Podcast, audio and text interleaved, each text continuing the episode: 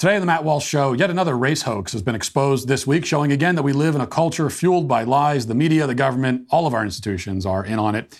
Democrats moved to censor R F K Junior during a hearing on censorship. Rolling Stone attacks me and other conservatives who've pointed out that those concerned, who pretend to be concerned about violence in music, should be less focused on Jason Aldean and a lot more focused on every rap artist ever, basically.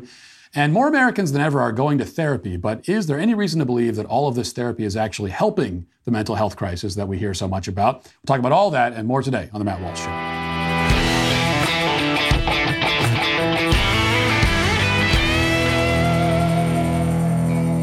We're days away from the Durban Accords, the greatest threat to the U S dollar's global dominance in the past eighty years. On August twenty-second, BRICS nations are expected to announce the launch of a new international supercurrency fully backed by gold or other commodities. This is part of their long-term plan to supplant America and the dollar as cornerstones of the global financial system.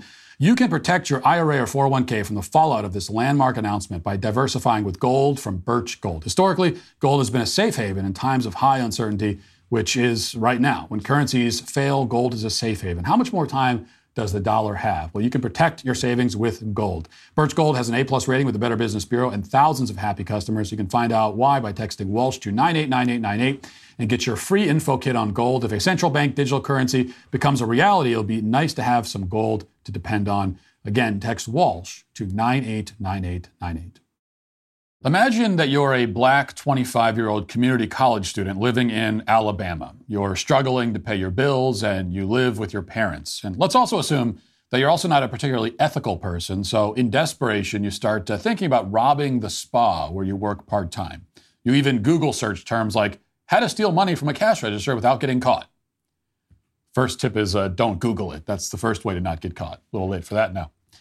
That's how bleak things are, though, for you. So what do you do next? Systemic white supremacy won't let you get a better job or make more money. You know how that is. So uh, what can you do if you're a member of the B I P O C community who needs cash and validation fast, but you aren't getting either of those things? Do you rob a bank? Do you uh, make up some sob story and try to get on American Idol? What do you do? According to the experts who have studied this question for a long time, there's one thing you definitely should not do, and that's fake your own kidnapping. Because if you did that, you'd never get any kind of attention or raise any amount of money because Americans are so racist that they wouldn't care about your disappearance. As the Washingtonian put it recently, quote, missing black people don't receive widespread media coverage. The Harvard Political Review double-checked that uh, finding and they agreed with it, quote, missing black and indigenous people do not receive the same attention and public support as white women with similar stories. The Washington Post independently looked at all the available evidence and they concurred with Harvard. They reported that, quote, the media loves missing white women. Black women are already missing from public view. That's true. I mean, you'd, ne- just, you'd never see any black women anywhere, ever. Not in media, nowhere. Totally true. So the expert consensus is clear. If you're a person of color, quote unquote, specifically the black color, then don't pretend to get kidnapped for attention. It would be uh, pretty embarrassing, actually, like when someone quits their job and no one at work even notices. That's how evil this country is. Now, if there are any experts or left-wing activists who really believe any of that, then the drama that played out over the week, uh, the past week in this country must have come as a tremendous shock to them. Because here's the recap, in case you missed it. On July thirteenth, a black community college student named Carlitha Russell suddenly disappeared. Russell called nine one one while driving on the interstate, and she said that she was, she said she was following an abandoned toddler who was walking along the road for some reason. She told the dispatcher that she followed this toddler uh, in her car for about six hundred yards. This toddler was walking along the interstate for six hundred yards. And then Carlitha Russell called her brother's girlfriend uh, and then got out of her car to save the child, at which point she screamed into the phone and vanished. Very dramatic. What happened next? Presumably, based on the expert insight from Harvard and the Washington Post, the story would just disappear into the ether, just like Carlitha Russell herself. No one would ever mention the name Carlitha Russell ever again. Nobody would care. That's the expected result, per the scholars.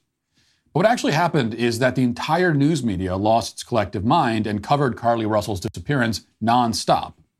Here's just, as one example, a package from the local N B C station, which aired within a day of Carlitha's disappearance, and uh, here's what they say about it. A woman in Hoover near Birmingham has vanished after spotting a toddler alone near the side of the interstate. Police say twenty-five-year-old Carlitha Russell was on the phone with her family when they heard her scream and then nothing else, even though her phone stayed on the line. Her car was found near the spot where she reported the toddler. That's where we find Patsy Douglas from our N B C affiliate in Birmingham. This is where Carly was last seen, here on I four fifty-nine near John Hawkins Parkway in Hoover. On Thursday evening, police say Carly called nine one one, saying a toddler was walking down the side of the interstate. After calling police, she stopped to get the child and called a family member. When police arrived, they found her car and belongings nearby, but no sign of her or the child. Family members now on the search for Carly, her parents desperate for her return. And to keep applying the pressure to keep this thing going. Um, we really want this to blow up. We want the word of the day to be Carly. Hmm.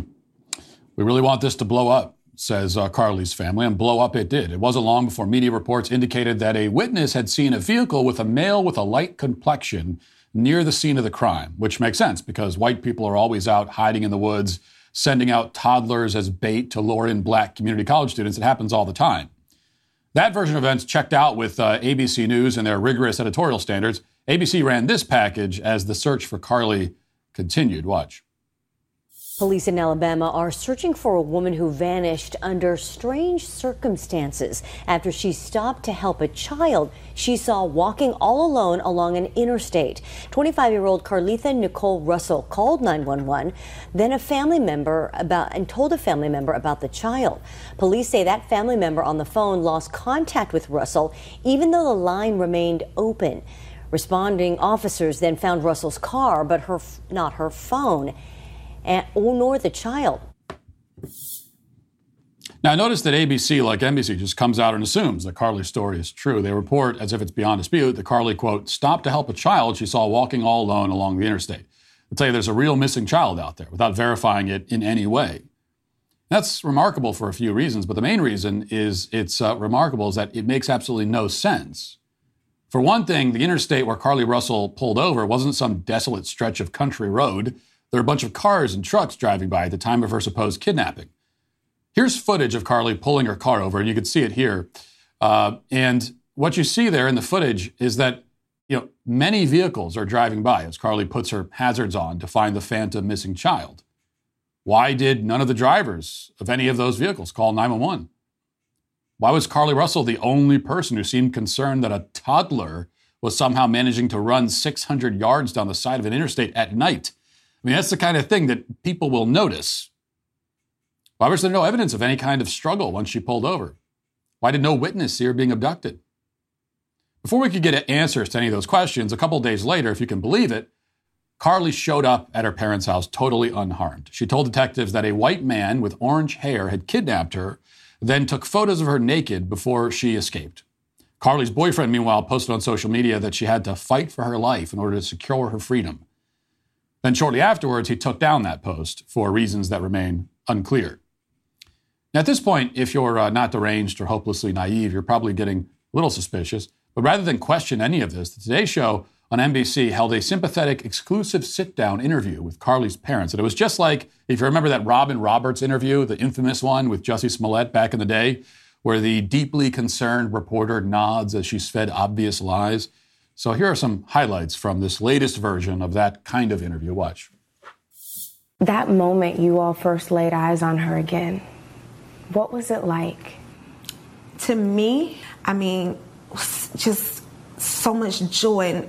This morning in an exclusive sit-down with N B C News, the parents of twenty-five-year-old Carly Russell are speaking out, describing the moment their daughter appeared on their doorstep after being missing for more than forty-eight hours. Her parents declined to share what their daughter told them, citing the ongoing investigation. And can you tell me what happened Saturday night? Did you just get a knock at the door? Anything leading to, to the case itself, we we can't discuss that. But they say speculation about the circumstances surrounding Carly's disappearance are only making things worse. She's having to deal with the trauma of people just making completely false allegations about her. And when I talked to you all on Saturday, you also said your daughter is a fighter and she would find a way back to you. I felt that in my heart. Is that what happened? She did. She found her way back to us. However, We can't discuss the details of that. But they say one thing is clear. Do you believe she was fighting for her life? Oh, she definitely fought for her life. There were moments when she physically had to fight for her life, and there were moments when she had to mentally fight for her life. Mentally fighting for her life. Uh, she should have done a lot more mental fighting before this whole plan was hatched, I think. So the parents definitely can't talk about the case for some reason. But they can say, even though they're sitting down for an interview, sitting down for an interview about the case, but we can't talk about the case. Okay. And what they can say is that they, they don't want you to say anything. They don't want you to say anything about how strange and totally unbelievable their daughter's story is, because that's inflicting trauma on her daughter and on all of them. But the mother can say that uh, her daughter had to mentally fight for her life, whatever that means. The bottom line is that they want you to know that they're the victims. Is that true? Well, shortly after the interview, we uh, learned that Carly had been running some pretty suspicious Google searches on her phone the day of her disappearance. Apparently, Carly stole some stuff from her job and then Googled a well-known action movie about a woman's kidnapping, the uh, the movie Taken, uh, with Liam Neeson, which, by the way, in that movie, uh, if you remember, uh, Liam Neeson's daughter was on the phone and then she let out a scream when she was kidnapped, which is the same thing that happened with Carly Russell, allegedly. Only question, I don't know, the person that was on the phone with Carly Russell, did that person then give a speech about how he has a particular set of skills and he will find you and kill you? I, I don't know. She also searched for information about Amber Alerts ahead of time. She had a premonition. She had a premonition she was going to go missing, so she looked up Amber Alerts. And when cops wanted to talk to her for some follow-up questioning, they haven't been able to get in touch with her. Maybe the white man in orange hair kidnapped her again.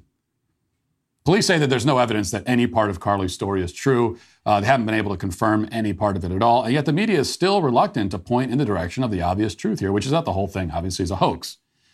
Uh, even the local police chief is too afraid to come out and say that. Here's, here was his statement, quote, "We want to talk in facts, and I do think it's highly, highly unusual to the day that someone gets kidnapped, that several seven hours or eight hours before that, that they're searching the internet, Googling the movie Taken about an abduction. I find that very, very strange," he says. Well, there you have it. It's very, very strange. Well, actually, it's not very strange at all. It's totally predictable. When you transform victimhood into a currency, when you reward the most unserious and corrupt people for their behavior, then you get more corruption. Now, I'm going into some detail here about uh, all of this because it illustrates something that's not talked about enough. What we're seeing in this case, and in so many others, is pathological lying from virtually everyone in the media and government. The powers that be, they don't just play on our fears for ratings or clicks. Instead, they actively generate false fears in order to distract us from the things that we should be worried about. Black women are getting kidnapped randomly by white terrorists who use toddlers as bait. They basically just spent the last week saying almost exactly that. They're doing this right out in the open, and they're not ashamed of it.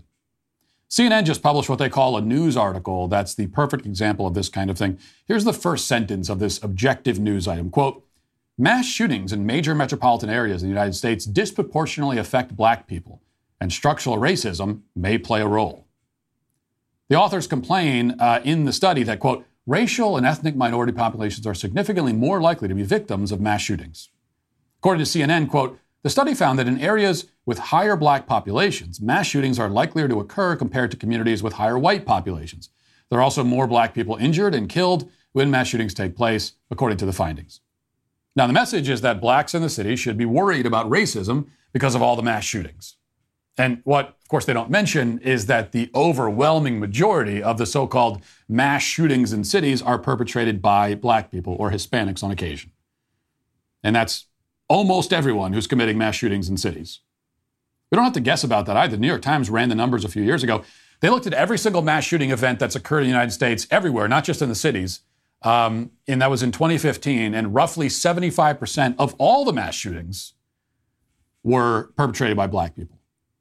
Of course, C N N doesn't say that anywhere in the article. Instead, they tell g- scary ghost stories about systemic racism so that we don't focus on the very real problem of the black community killing itself.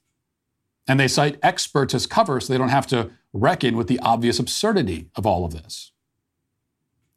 All they care about is generating the fear, the false fears about things that don't exist. And it's not just the media that's doing this. This is a social cancer, and therefore it's much bigger than corporate media. It's endemic in politics as well. You might have seen uh, that Democrats just ran an ad that's gotten a lot of attention, and this is an ad in Ohio. And in the ad, they're claiming that Republicans want to take away birth control. They made uh, an advertisement that was, you know, intentionally very salacious and also dishonest uh, because it's supposed to generate all this attention, which it successfully did. But here's the ad. Do you have a condom? Yeah. No! Sorry, you can't use those. What are you talking about? Who are you? I'm your Republican congressman. Now that we're in charge, we're banning birth control. This is our decision, not yours. Get out of our bedroom. I won the last election. I'm not going anywhere. I'm just going to watch and make sure you don't do anything illegal. Some great acting there as well. Phenomenal. Now, not that it needs to be said, but there is no effort in Ohio or any other state to ban birth control. This is an entirely delusional concern, a fear based in nothing but their own imaginations on the left. The truth is that most conservatives won't even speak honestly about the dangers of birth control, though they should, much less try to ban it. The bill they're talking about in that ad, it's Prop one. And guess what? It has nothing to do with birth control at all. It's about the procedural requirements needed in order to pass an amendment to the state constitution. That's what the bill is. So why are Ohio Democrats lying about Prop one and Republicans' supposed scheme to outlaw birth control? They're warning about evil Republicans coming to steal your birth control so you don't focus on other things. And when it comes to birth control, they don't want you to focus on the fact that basically everything, S T Ds, divorce rates, unwed pregnancies, has gotten worse since birth control was invented. Take a look at the divorce rates from nineteen sixty-five and nineteen seventy-five sometime. The divorce rate doubled five years after the pill was first made available. Again, they're feeding you invented problems so you don't notice the real ones. They're giving you fake things to be afraid of so you don't worry about the real threats. Hollywood and entertainment writers do the same thing. The Atlantic uh, magazine just published a think piece on the new Barbie movie, and we're getting a lot of think pieces about Barbie. And this one is entitled, "What's the Matter with Barbie? Greta Gerwig's Barbie is a charming blockbuster adventure about the tribulations of simply existing as a woman in society." Yes, the tribulations of simply existing as a woman in modern American society. Left unmentioned in this article is that men kill themselves at more than three times the rate of women. They overdose far more often as well. According to the C D C data, as of twenty twenty-one, men have a life expectancy in the United States of just seventy-three years old, whereas women typically live until seventy-nine. As Harvard Medical School put it, quote, "Men die younger than women, and they're more burdened by illness during life. They fall ill at a younger age and have more chronic illnesses than women. For example, men are nearly ten times more likely to get um, hernias than women and five times more likely to have aortic uh, aneurysms. American men are about four times more likely to be hit by gout. They're uh, more than three times more likely than women to develop kidney stones, to become alcoholics, to have bladder cancer. They're about twice as likely to suffer from uh, uh, emphysema or uh, ulcers. Although women see doctors more often than men, men cost our society much more for medical care beyond age sixty-five. When it comes to health, males are the weaker sex throughout life." That's what they said. Although calling it the weaker sex is obviously not a fair characterization. So even when we're listing all of the illnesses that men get, there's the there's a take a shot at men at the end of it. Now, you're not supposed to think about that, just like you're not supposed to think about what's actually happening in black communities or what birth control actually does to women or why a struggling black community college student would lie about being kidnapped. You're also not supposed to think about the testimony of those I R S whistleblowers or the F B I documents showing that Joe Biden is personally implicated in illegal overseas influence peddling operations. There's a media blackout on all those topics. Every power center in this country is willing to lie to you to your face as obviously as they possibly can to keep you from thinking any of these unapproved thoughts, to keep you afraid of the phantoms they've created. You know, one of the reasons why hoaxes like the Carly Russell case gain so much traction and seem apparently believable to so many people, at least at first, is that the media has laid the groundwork by telling us about an epidemic of hate crimes against black people and other supposedly marginalized groups. But it's all a lie. There's, there is no such epidemic.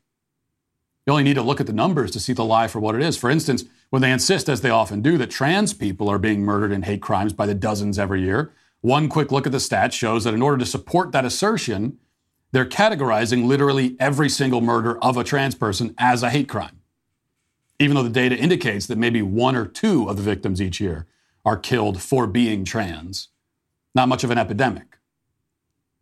But the pathological lying is right out in the open now. The only good news here is that pathological lying is the easiest kind of lying to spot, and it's the easiest kind of lying to reject, therefore. What's needed is for people in power to actually do that, to reject this insanity. Because if they don't, then, you know, more desperate lunatics will start running into the woods pretending to be kidnapped. They'll take advantage of every weak-willed police chief and every corrupt media outlet in this country. We're already seeing that happening. And it'll happen more often until it happens constantly, until you can't get away from it. Lies will become indistinguishable from reality. And once that happens, you don't have civilization anymore. You have something unrecognizable, something that you can never repair.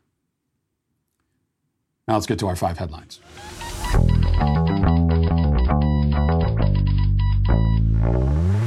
You know a company is looking out for you when they actually upgrade your service and don't charge you for it. This is great news for new and current Pure Talk customers. Pure Talk just added data to every plan and includes a mobile hotspot with no price increase whatsoever. If you've considered Pure Talk before but haven't made the switch, take a look again. For just twenty dollars a month, you get unlimited text talk and now fifty percent more five G data, plus their new mobile hotspot as well. This is why I love Pure Talk. They're veteran-owned and only hire the best customer service team located right here in the U S A. Most families are saving almost one thousand dollars a year while also enjoying the most dependable five G network in America. Remember, you vote with how you spend your money, so stop supporting woke wireless companies that don't support you. When you go to puretalk.com slash Walsh, you'll save an additional fifty percent off your first month because they actually value you. That's puretalk.com slash Walsh. Pure Talk, wireless for Americans, by Americans. Uh, okay, I want to start with this because it is the most important. We begin with the latest on the saga that has gripped the nation, a story that uh, you will agree deserves to be the first thing mentioned in the five headlines. A couple days ago, we told you about the controversy in Alaska that erupted when a school board candidate entered a parade with a giant Johnny the Walrus parade float, and he won first prize thanks to um, uh, the, the lib judges of the parade who didn't realize what Johnny the Walrus is, didn't know that it's a book written by the transphobe of the year. And they realized after the fact they were devastated, outraged, incensed, even though the float is beautiful. I mean, easily the most incredible, most magnificent parade float ever made. And yet still, despite its beauty, um, it is the center of such controversy. Well, here's the latest from the local channel K U A C, Quack, I guess we call it, in Alaska. Let's listen to this report. A school board candidate in Fairbanks has made a statement about keeping gender identity options out of schools with a giant inflatable walrus. Michael Humphrey, who has not filed yet, is running for a seat on the Fairbanks North Star Borough Board of Education. He and his family entered a float in the Golden Days Grand Parade last weekend in Fairbanks and won the award for Best Political Float. I ordered it off of a website that they manufacture them overseas and gave them my logo, and they, they sent it to me in three days. The twenty-foot walrus sported the name tag Johnny, which Humphrey says is from the book Johnny the Walrus by blogger and commentator Matt Walsh. The people who already knew about Johnny can appreciate it, and those who didn't can, can learn a little bit more. The Johnny the Walrus book talks about a boy who imagines he is something he's not, and his mother, feeling peer pressure, tries to transform him until Walsh, as a zookeeper, tells her Johnny is just a boy. After the parade, a controversy erupted on social media, with many Fairbanksans saying the book is a message against L G B T Q plus people, and the float is also. That float does not represent the values of the chamber or any of the employees or the guest judges. Greater Fairbanks Chamber of Commerce C E O Jeremy Johnson says parade judges only saw the walrus as an Alaskan animal appropriate for the parade. They even thought Humphrey was using the walrus to cleverly refer to his own mustache. Johnson says he's received emails saying the chamber supports hateful ideas and as a nonprofit should not be endorsing candidates. He says they don't, and will talk more at a regular board meeting Monday. This is going to be a topic of discussion, whether this float judging category should even be included. Well, I'm glad to hear that they are uh, they're going to be holding a, a board meeting about this. So this the the the the controversy over the parade float continues in Alaska. I'm not saying that up in Alaska uh, they apparently don't have much to worry about, but maybe they don't, which is which is which is a good thing. It's like one of the good. So when you live in a state where it's like only five other people live, um, it's uh, you, you don't have many of the same problems, which I think is one of the reasons why people move there. And it's no better evidence than this story, which I just find phenomenal. And as I said, though, you know, um, Michael Humphrey, the school board candidate, I don't know uh, anything about him. I don't know his uh, campaign platform. I know he's opposed to gender ideology, which is really all I need to know. But even before that, Um, I unequivocally endorse any and all political candidates who make Johnny the Walrus parade floats. The, the, your opinions on the issues don't matter. So for me, I'm a single issue voter, and it is Johnny the Walrus parade floats. And so that's why I support Michael Humphrey. And he's really the only candidate I can support right now because he's the only one who has done this, which raises a question about all the other political candidates. Why haven't you? This is a, you should ask that of anyone running for any political office. Where do you stand on Johnny the Walrus parade floats, and why have you not made one yet? All right, uh, this is from Daily Wire. Some would argue a slightly more important story, but uh, I don't think so. House Democrats tried and failed to censor Robert Kennedy Junior, a Democratic Party candidate for president, at a hearing on censorship. So that's the irony here, is a hearing on censorship, and they tried to censor him during the hearing. Uh, Democrats are immune Uh, to irony. They don't even notice it. It's all like their whole existence is that, so they don't even notice it anymore. Representative Debbie, Debbie uh, Wasserman Schultz moved to shift the select subcommittee on the weaponization of the federal government hearing on Thursday to executive session because Mister Kennedy has repeatedly made despicable anti-Semitic and anti-Asian comments as recently as last week. The Congresswoman cited a House rule against testimony found to defame, degrade, or incriminate any person, which would allow the committee an aside to determine whether to allow such testimony during the open hearing. Now, uh, of course, he hasn't said anything anti-Semitic. Uh, all these accusations are are false in the first place. And I say that as, you know, we've talked before about, uh, about uh, Robert Kennedy Junior and all of the credit that he's being given by people on the right. There's even a lot of conservatives saying, like, I've all but endorsed him for president. Um, all but. And I don't go nearly that far because he is a Democrat. So the, the best you could hope for a Democrat is that uh, by Democrat standards, they'll be not as bad as the others. But that still means it's someone you someone you could never actually support uh, because they're still a Democrat. I mean, if this was someone who uh, was, was worth supporting, they wouldn't be a Democrat anymore. So to be a Democrat at all requires you to sign on to some some some really basic Uh, tenets, and those tenets are all horrific. So, but with that said, that doesn't mean that every accusation they make about him is, is true. In fact, most of them aren't, and this is one of them. But it's also interesting that this happens uh, only a couple days after we had Barack Obama c- come out, and we talked about this on the show a few days ago. He, he published his, his letter, um, you know, to the librarians of America, lamenting all the efforts to shut down conversation and center, censor and ban books and all the rest of it. And he talked about how how important it is, how important it is for us to have uh, conversations and to express our ideas, and the controversial ideas or ideas people don't like. Those are the ones that need to be protected most of all, he said. And while claiming that, in reality, of course, pretty much all of the censorship efforts are happening on one side. And that really is the case. It's not hyperbole. Um, you don't find that on the other side. You don't find that among conservatives. And and that's that's just because we don't believe in it, for one thing. It's uh, it's against our principles, but also strategically, it doesn't make any sense for us. Like strategically for Democrats, for the left, censorship is all, it's their only strategy. It's, it's all they can do, because they can't engage on the issues. And if you can't engage, then the best you could do is try to shut down the other side. But um, for us, it's, no, it, it, if you if, if I know that you're wrong about something, then I want your wrongness to be put on uh, full display. The crazier you are, the more I want people to see it so that I can engage with it and I can show why it's wrong. Although oftentimes we don't even need to do much work to show why it's wrong. That, that's our approach. Their approach is entirely different because they know they don't have the truth on their side. Rolling Stone uh, published this article yesterday. All week long, a culture war has been raging around country star Jason Aldean's Try That in a Small Town, a turgid power ballad wrapped around an unsubtle warning to protesters and other outsiders. Try that in a small town, see how far you make it down the road, quoting the song.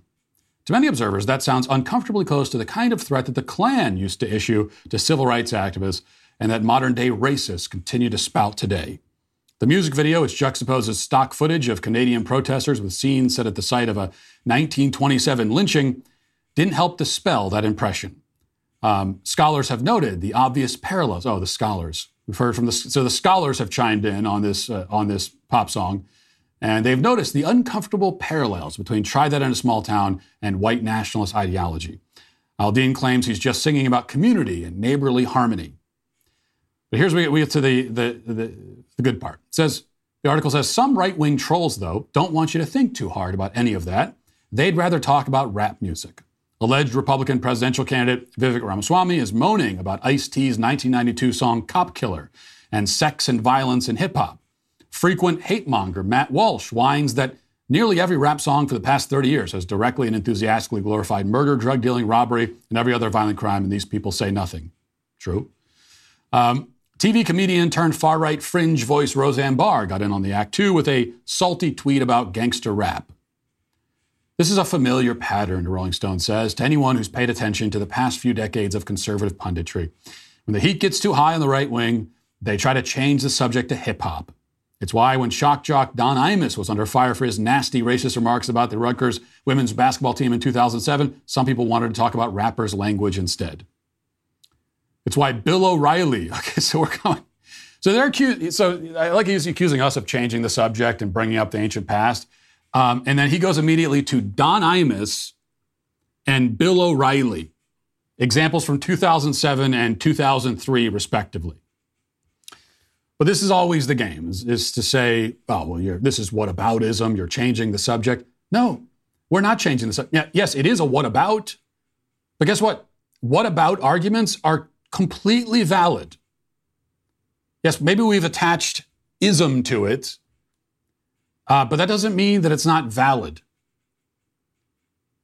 So, yes, it, it, all a what about argument does, it's a way of of establishing that you, that this this principle that you're espousing, you don't apply consistently. So you you have stated a principle, you've made a statement, you've applied it to this one very localized area. And we're saying, well, what about all these things over here that this would also apply to? What about those? Part of the what about is to is to is to try to try to get to what you're actually saying. What what what point are you actually trying to make? So on this topic, uh, on the left and in the media, they're pretending to be terribly scandalized by violence, by violent rhetoric in a song. Right, and they're they're worried about what it might encourage people to do and, and what, what it might provoke. They're saying things like the, the song is dangerous. And what we're saying is, okay, if you're worried about violent lyrics in songs, what about all of this stuff over here? What about like almost every rap song that's ever been made? Does that... There's there's a lot of violence there, and it's it's much more explicit. And we laid this out a few days ago. Not only is it much more explicit, but uh, whereas Jason Aldean, if he's encouraging violence at all or talking about it in a favorable way, he's talking about violence in defense of the innocent, violence in defense of your community, violence in self-defense, which, yeah, those are all good kinds of violence. Not all violence is made equal. Not all violence is bad. Violence in defense of the innocent, violence in defense of yourself, that is good. Is a good form of violence. It's not good that it comes to that, but it's it's it is um, it is good to defend yourself and defend the innocent. So that's what he's talking about. Whereas the big difference with violence in uh, a lot of rap songs is that while it's being explicitly promoted and glorified by people who, by the way, oftentimes have actually engaged in this kind of violence themselves and are bragging about it. Uh, on top of that, the violence they're talking about is not violence in defense of the innocent or in defense of anyone, even self-defense. It's violence uh, just to prove how tough you are. It's violence, uh, you know, it's violence motivated by greed. You're robbing someone. It's violence motivated by just pure indifference to human life. So it is entirely valid for us to say, well, if you have an issue with violence in music, why are you giving all of that a pass? So you're proposing that something is a problem. You're skipping over all of the worst examples of that problem. And you're You're sifting through all of that. You're digging through all of it. You're discarding, oh, it doesn't matter, that doesn't matter, that doesn't matter, until you find this one little thing to pin the whole issue on. That's what we're pointing out. Because if we are going to have um, any kind of meaningful conversation about violence in music, violence in media, that could be a worthwhile conversation. But it's not a worthwhile conversation if we don't get the full picture first. If we don't get the full picture of what we're of what we're dealing with. Now, I could go on here, but I'm not going to. Um, this Rolling Stone article, do, do they get to the point in the article of actually dealing with these comparisons, like explaining? So you're upset about the Jason Aldean thing. You don't care about any of this stuff with the rap music. Why is that? Why is all of that violent rhetoric in like literally thousands of rap songs through the decades? Why is all of that okay? And it doesn't concern you, and you never bring it up. He never gets around to engaging with that question or answering it, of course, because there is no answer. All they can do is uh, is point at what we're saying and say, what about ism? Doesn't count. Oh, you see, you see, if you bring up our hypocrisy and our double standards, um, then it it that's it's it is automatically invalid to bring up our hypocrisy and double standards. Very convenient. Uh, not a lot of insight there, but maybe if we go to The View. The View had uh, had dealt with this Jason Aldean song yesterday, and uh, let's listen to what they had to say. Maybe they'll have maybe they'll have something more more intelligent to offer. We can always hope. This was, to me, something where about half the people in my life see it one way and half the people in my life see it a different way. So I'm trying to, like, kind of see what are we disconnecting on. I'm going to give him the benefit of the doubt that his intent wasn't to, you know, stoke division, glorify violence or racism. I'm going to give him that benefit of the doubt. I don't know. But I'll say this. There was a line. So for the many folks who are offended by this, there's a line in it that says, try that in a small town. See how far you make it down the road. Around here, we take care of our own. So for a lot of my friends and family who are legal gun owners and small communities, Communities, they're like, yeah, that's what we do if someone breaks into a store. He's talking about the right to defend yourself. What I thought of when I read that, read that was Ahmaud Arbery. I think of a black man in a small town in the South who literally just got shot for doing nothing wrong. So I think what becomes problematic is that there's a rec- there's a lack of recognition of but what this means to about fifty percent of the country whose experience isn't Jason Aldean's. I like him. I've always liked his music. I'm kind of a country gal about like a quarter of the time. But this is also for the folks on the right who are defending this. They see the B L M riots, many, like I I think many can acknowledge of protests, r- protests and riots um, that George Floyd's death and murder was evil. It was wrong. It was unacceptable. But so was the killing of someone like David Dorn, a black retired police officer who was defending his friend's store and was shot during the riots and aftermath of that movement. So I think if people of good faith can see both sides, they can see there is an issue with this song because of what it means to a lot of communities, but there is an issue of violence, of looting, of rioting. Yes, but why are you linking it to black people? Well, that's talking that, about. That's the issue. That's, that's the issue. The, issue. the imagery is what becomes very well, problematic. problematic. You know, You- well, once again, uh, there's, uh, I, I guess we, we we gave it a shot. We gave it a shot to see if there's anything uh, insightful being said on The View, but apparently there isn't.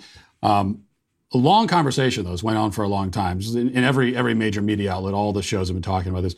Yeah, once again, you're not going to find this kind of uh, conversation about any other violent form of music, which is which is a, a, a shame, because as I said, this is this is actually a worthwhile conversation to have. And you could throw Jason Aldean's song into it. I'm fine. No, I think his song is fine. I don't I don't particularly like the songs, and I don't, it's not something I'm going to listen to myself. I just don't enjoy how it sounds. Uh, the message is fine. But if you want to have a broader like discussion about, okay, well, you've got, you know, you have violence that's that's uh, portrayed in in movies and in T V shows. It comes up in music, um, in many different contexts. When is it when is it a bad thing that we should be worried about? When is it good? Is it always bad? Or is it always fine? Does it never matter? Like we could, these are all things that we can talk about.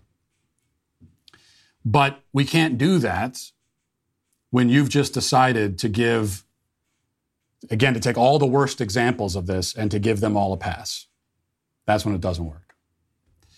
Finally, I wanted to play this. I've had this for a few days and haven't had a chance to play it yet, um, but I enjoyed this video posted to uh, Twitter by the account Leftism for You. And this woman is upset over her um, her ex-husband's parents or ex-in-laws showing her trans child what is a woman. Now, let's just play the video and then we'll talk about it. My ex-in-laws today forced my child, who has come out as transgender, uh, to sit and watch What is a Woman. They called me to vent and talk to me about it because they needed they needed a safe space to talk, and I'm very glad that I am that safe space. Um, that is a very precarious power to behold, being the safe space. I casually suggested that um, as revenge, they should salt the coffee pot while everybody's asleep, because then, you know, the salt will dissolve. Nobody would know. I didn't think they'd actually f***ing do it. They did it. Well, I don't know anything else about these in-laws, but I will say uh, credit to them for this. And, you know, it, it does bring up a kind of an important point that I've wanted to make about this, because people ask me all the time um, whenever this movie comes up, and I hear I get the question from parents a lot about um, is the movie appropriate for kids? And they say kids of whatever, they say how old their kids are. Is, you know, should I play the, this movie for my kids? And you know, the exact age when when when you feel comfortable playing it for your kids, that's obviously a determination you have to make on your own as a parent. It's a judgment call that you have to make. I can't make it for you. What I will say, that especially for younger kids, I wouldn't show them What is a Woman, um, or you know, any other kind of media that deals seriously with this issue at a, you know, for younger kids, if they haven't been exposed to this. Like I'm not, my oldest kids are ten years old. They haven't seen the movie. They're not going to see it anytime soon because I'm not going to expose them to these concepts. They still have their innocence. They haven't been exposed to this. And I'm not going to be the one to do that. But if you have a kid who's already been exposed to this and um, they've been not only exposed to it, but they've been sucked into the cult already, uh, then that is a time for not only a really serious conversation about this issue, but uh, even to show them a movie like What is a Woman, because it could it could lend some some clarity. You know, this is a kid who's very, very confused um, and is living in a in a state of like mental fog right now that's been intentionally imposed on him by the adults in his life, including his mother. And clarity is exactly what he needs. So I think that's a good thing. Now let's get to the comment section. With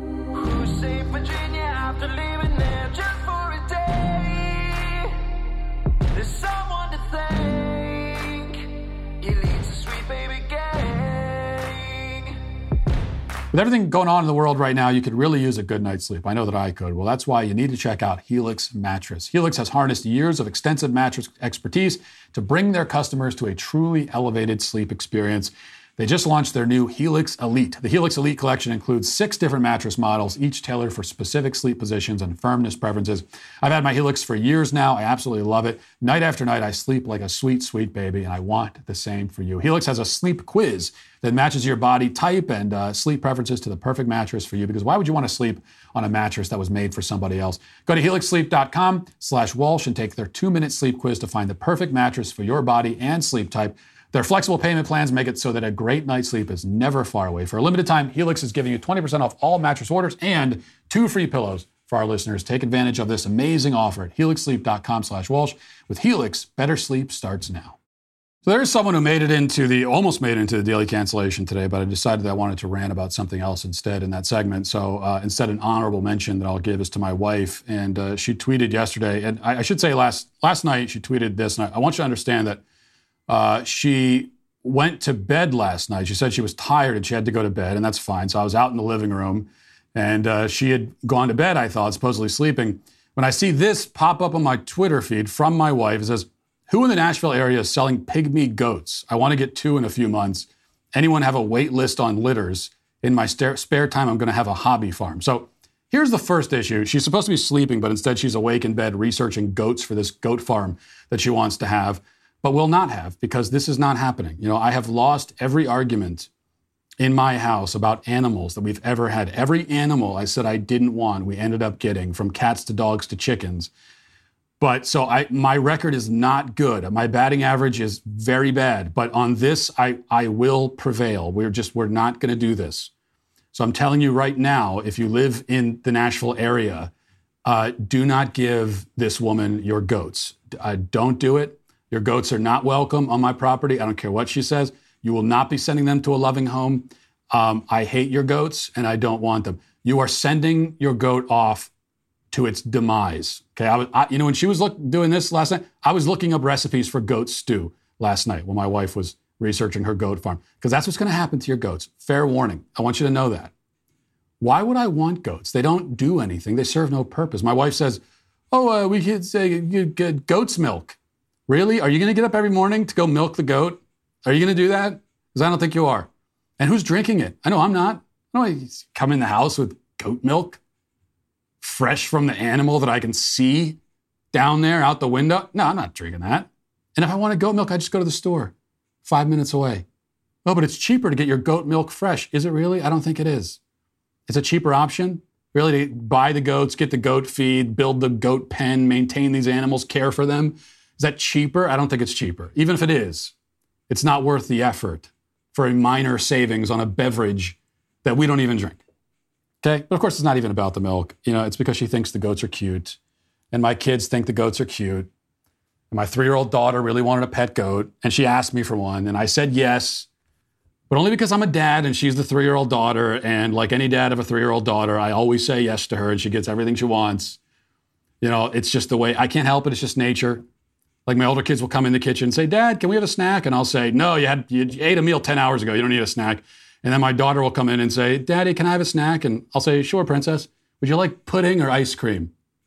That's the way it goes, okay? It's just the way it goes. But the point is, it's not fair to take advantage of that, to try to blackmail me into getting a goat.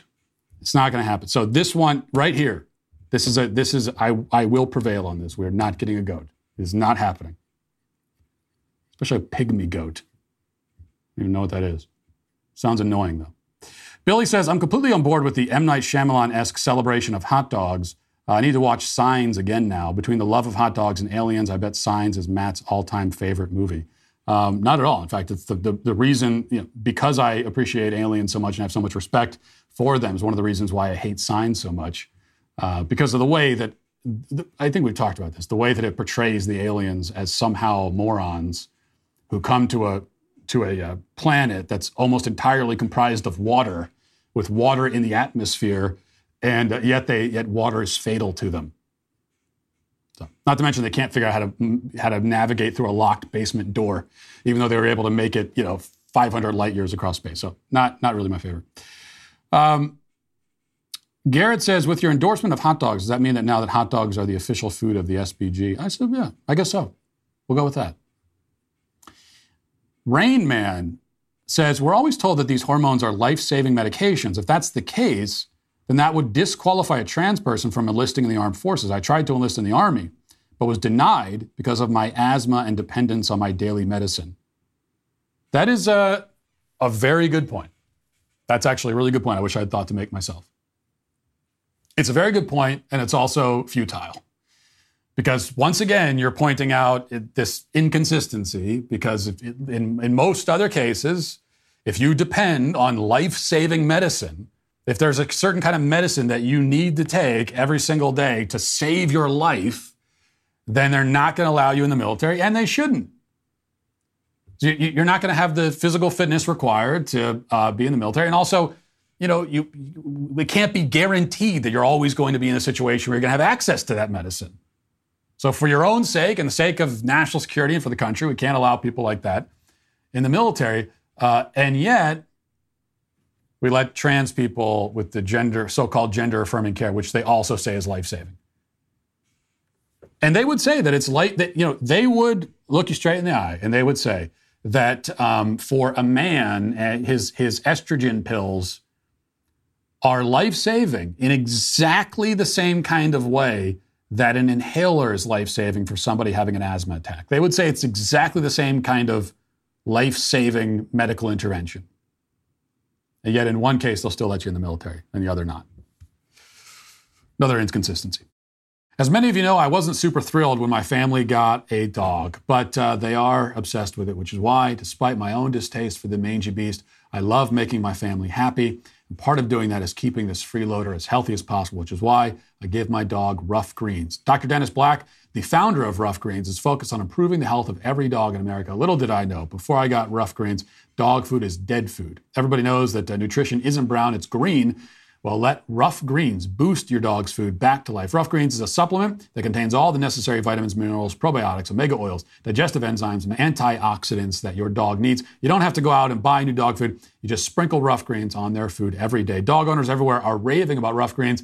It supports healthy joints, improves bad breath, boosts energy levels, and so much more. We are what we eat, and that goes for dogs too. Doctor Dennis Black is so confident Ruff Greens will improve your dog's health. He's offering my listeners a free Jumpstart trial bag so your dog can try it. A free Jumpstart trial bag can be at your door in just a few business days. Go to free ruff greens dot com slash Walsh or call eight four four, R U F F, seven hundred. That's free, R U F F, greens.com slash Walsh or call eight four four, R U F F, seven hundred today. Also, when Doctor Jordan B. Peterson made the decision to join Daily Wire Plus, it was a major win for those who champion free speech and intellectual debate. With one year of unparalleled output, his contributions have set new standards and remain unmatched by any other platform. Daily Wire Plus now has a vast array of exclusive Jordan Peterson content, offering hundreds of hours of captivating content you're not going to find anywhere else. Jordan has created thought-provoking works that reshape your perspective on life, which include Vision and Destiny, Marriage, and Dragons, Monsters, and Men. Additionally, you can immerse yourself in discussions that nurture your spiritual side, like Logos and Literacy and Jordan's groundbreaking series on the Book of Exodus. And that's only just the beginning. I haven't even mentioned the Beyond Order lecture series or his extensive archive of lectures and podcasts. This is the absolute compendium of all things uh, Jordan Peterson. Plus, there is even more new exclusive content on the horizon. This is only the beginning. By becoming a Daily Wire Plus member, you'll embark on an unforgettable experience that will fuel your thirst for knowledge and inspire personal growth like never before. Go to dailywire.com slash subscribe to become a member today. Now let's get to our daily cancellation. If you are in therapy, you're probably wasting your time. Worse, you're probably doing yourself more harm than good. That's the case that I want to make today in this segment. But first, let's establish some necessary background uh, to begin with. That starts with this. Recently, The Hill published a report telling us what we already know, which is that Americans love going to therapy. According to the outlet, quote, the number of Americans seeking mental health treatment is almost twice as high as it was two decades ago, reflecting a historic recent decline in mental health, but also an increase in virtual care and positive trends of destigmatization. In two thousand four, just thirteen percent of adults said that they had visited a therapist, psychiatrist, or other mental health professional within the past year, according to Gallup polling. In twenty twenty-two, that number was up to twenty-three percent. Now, to put this in perspective in terms of raw numbers, if these percentages are accurate, then somewhere around sixty million adults in this country are in therapy. Reading on, quote, a majority of psychologists reported seeing more patients seek help for disorders related to anxiety, depression, or stress in twenty twenty, and again in twenty twenty-one and twenty twenty-two, according to an annual survey from the American Psychological Association. Many health experts link to uh, increased demand to plummeting mental health during the pandemic, which led to spikes in the numbers of Americans reporting depression and anxiety. Some health experts think the numbers tell another story, however, one about the success of teletherapy. Now, it's important to note that success in this sentence doesn't mean that this type of therapy has proven effective at helping people uh, solve their problems. It just means that teletherapy has become more and more common as therapy customers find it easy and convenient to sit in the comfort of their own homes and attend therapy over FaceTime. This is part of what has increased the uh, the demand. You know, it's what drive is driving the increased demand. The article also puts a lot of the blame on COVID. But these are all trends that far predate COVID and FaceTime. In fact, I found an article from the American Psychological Association noting the significant increase in Americans seeking mental health services. And that article was published in two thousand four. So in two thousand four, they were already noticing this uh, big increase in people going to therapy. And now we know, compared to two thousand four, it's doubled since then. The trends become even more evident when you break it down generationally. The Hill notes that as of twenty nineteen, which means that all these numbers are higher now, thirty-seven percent of Gen Z had received therapy, thirty-five percent of millennials, and twenty-six percent of Gen Xers. So it's clear that something like COVID is a relatively minor factor here. Therapy is becoming more and more popular generation after generation, And these trends have become, have been observable for decades. Which is interesting when you consider, again, the very first sentence of this article, which says, the number of Americans seeking mental health treatment is almost twice as high as it was two decades ago, reflecting a historic recent decline in mental health. So it's not just uh, the Hill noticing this either. I mean, the rest of the media, along with our public health authorities, also insist that mental health is declining at a historic rate. Well, that's a funny thing, isn't it? Correlation doesn't always mean causation, but still, the correlation here is hard to ignore. Over the decades, we're told mental health is getting worse and worse, even though more and more people are going to therapy. Each year, more people go to therapy, and yet the problem only gets worse. There is a, a bit of a chicken and egg conundrum here, of course. Maybe more people are going to therapy because mental health is allegedly so bad, you could always argue. But even then, if therapy works, if all of the collective billions that Americans have spent on therapy was actually money well spent, then shouldn't we see those benefits manifest themselves in the culture at some point? Instead, we just see more and more people going to therapy, while all the problems therapy is supposed to fix only continue to get worse and worse, year after year after year after year.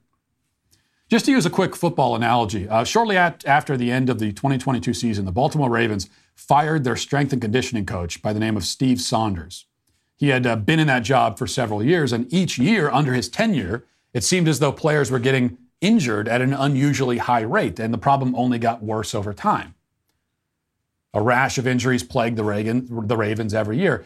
Now, you might argue that if players are getting injured a lot, that's all the more reason to not fire your strength and conditioning coach. He's got a lot of work to do. And it's all the more reason why we need him. Just let him do his work. But of course, the trend indicates that whatever Steve Saunders was doing to help prevent injuries wasn't working. If you have a good strength and conditioning coach, you should find that player health and fitness is trending up. If it trends down year after year, it probably means that you need to seriously revamp your strength and conditioning department and fire the people in charge of it. So a similar point can be made about the people tasked with ensuring that mental, uh, the mental strength and conditioning of Americans. We have seen nothing but decline in that area, decade upon decade, which probably means that a whole lot of people in the mental health industry should be fired. On a, on a macro societal level, there simply is no reason to believe that most of these people are doing us any good at all. On the micro level, you can see this as well. It's not a coincidence that, coincidence that many of the worst and most dysfunctional people you'll ever meet have been in therapy for years. Now, there's no sign that it's doing them any good, that it's prompting any improvements, but they keep at it. You know, it reminds you of a, of a morbidly obese person who's been seeing a dietitian for fifteen years. Something just isn't working here. Now, you see the morbidly obese person and you find out they're seeing a dietitian, you say, well, that's good. That's the kind of person who needs a dietitian. But then you hear, oh, I've been going to this guy for fifteen years. Okay, unless you started at seven thousand pounds and now you're down to three hundred, unless that's the case, then clearly there's a problem with the dietitian. Something's not working here. Yesterday on the, uh, on the members block, we watched this video of a twice-divorced woman explaining why none of the bad things in her life are her fault. Let's watch that again. Things I stopped with after my divorce. People who judge me based off of my choices. Oh, you would never get a divorce no matter what? Cool. Well, I've had two. Be well. Also stopped with the narrative that something was wrong with me. Nothing is wrong with me. Things happened to me that made me the person that I was and have the struggles that I had. You can fix that. Anything that you don't like, anything that is no longer serving you, change it. Change it. Go to therapy. Do the journaling. Practice meditation. Do the things that you need to do to be the person you want to be. Go to therapy, she says. If we can assume that she's taken her own advice, we see again how therapy has not helped this truly awful person be any less awful. If anything, it seems to have reinforced all of her worst attitudes and beliefs. By the way, this woman, Leah Marie is her name, she is a life coach who specializes in helping coach women through their own divorces. The About Me on her website says this, my second divorce was the ugliest wake-up call ever. That's when I knew I needed to do things differently if I was going to find the happiness I really wanted. So I did all the things, therapy, journaling, meditation, reading books, listening to podcasts. I wanted to learn as much as I could about rebuilding my self-esteem, loving myself, taking better care of myself, and knowing my worth. She went to therapy, apparently, and discovered that nothing is her fault, that everything is everyone else's fault, that she's been divorced twice, and yet it was something that happened to her each time, not something that she did or is at fault for. And now she's on a journey of trying to live the most selfish life she possibly can, while helping other women do the same. By its fruits shall we know uh, it, and the fruits, as we have seen with therapy, are very rotten indeed. Now, there's a lot that goes into this, many culprits that could be named, uh, a lot driving the problem, but I would like to suggest that part of the issue is that in many cases, not all but many, therapy turns out to be not only a waste of time, but something that will ultimately do more harm than good. Now, why might that be the case? Well, for one thing, as is the case with whoever has been counseling Leah Marie, the divorce coach, you know, that we just watched, a great many therapists and psychologists and counselors and others in the psych industry have a deeply and fundamentally disordered view of humanity and what constitutes healthy behavior and good habits of thought and action. If therapy has any chance of helping you at all, it depends largely on the assumption that the therapist will have correct and useful insights into life and the human condition. But there is no license, there's no degree, there's no resume, there's no credential that ensures that someone is wise and insightful, much less that they have a correct understanding of the human condition. And what we find in many cases is that, is that the people in this industry not only have no special insight into any of this, but in fact are more confused than half of the people who come to see them seeking guidance. Consider the fact that many people who declare themselves trans have this idea first suggested to them by a therapist or a counselor. This issue alone absolutely proves that the, the therapy industry is a disaster. Most therapists will not only affirm the notion that a woman can be trapped in a man's body, but will even suggest it. Now, if your problems have nothing to do with gender and you have your head screwed on straight enough anyway that uh, you aren't worried about being coaxed and developing your own case of dysphoria, uh, you know, maybe you wonder, well, uh, is, is do I have to worry about this? Even if the therapist endorses gender theory, is that a problem for me? But you still have to worry about it because you have to ask yourself, is the therapist that you're paying an exorbitant hourly rate to the kind of person who thinks women can be trapped in men's bodies? And if so, this is a person so delusional, so confused, so captured by far-left ideology that their insights cannot possibly be trusted on any subject at all. And yet the majority of therapists fall into this category. But the pitfalls with therapy don't just lie with the fact that so many therapists are bad and stupid. Before we can even get to the point of analyzing the quality of the therapist, we have to deal with the problems inherent to the very practice of therapy itself. And the biggest one is this, that many people go to therapy simply because they want to talk about themselves. It feeds their narcissistic impulse to talk incessantly and think incessantly about themselves. This is the real reason why therapy is so popular in our culture and why it becomes more popular with each generation.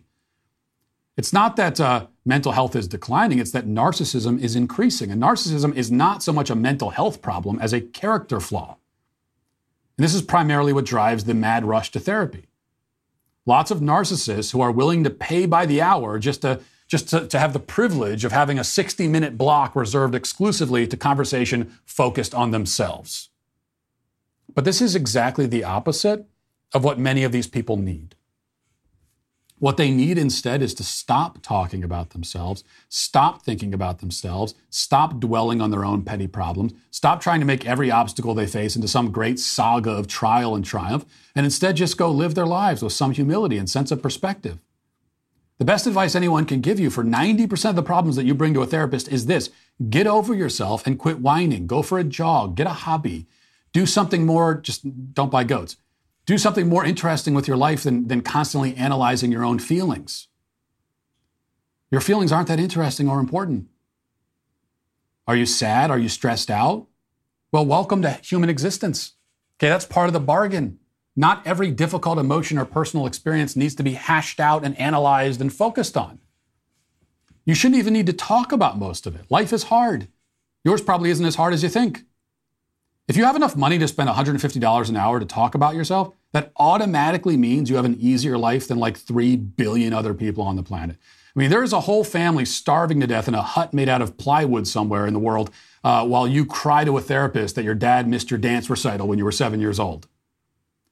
This doesn't mean that none of your problems are serious, but it does mean that most of them probably aren't. Most of your complaints you should keep to yourself and tell no one.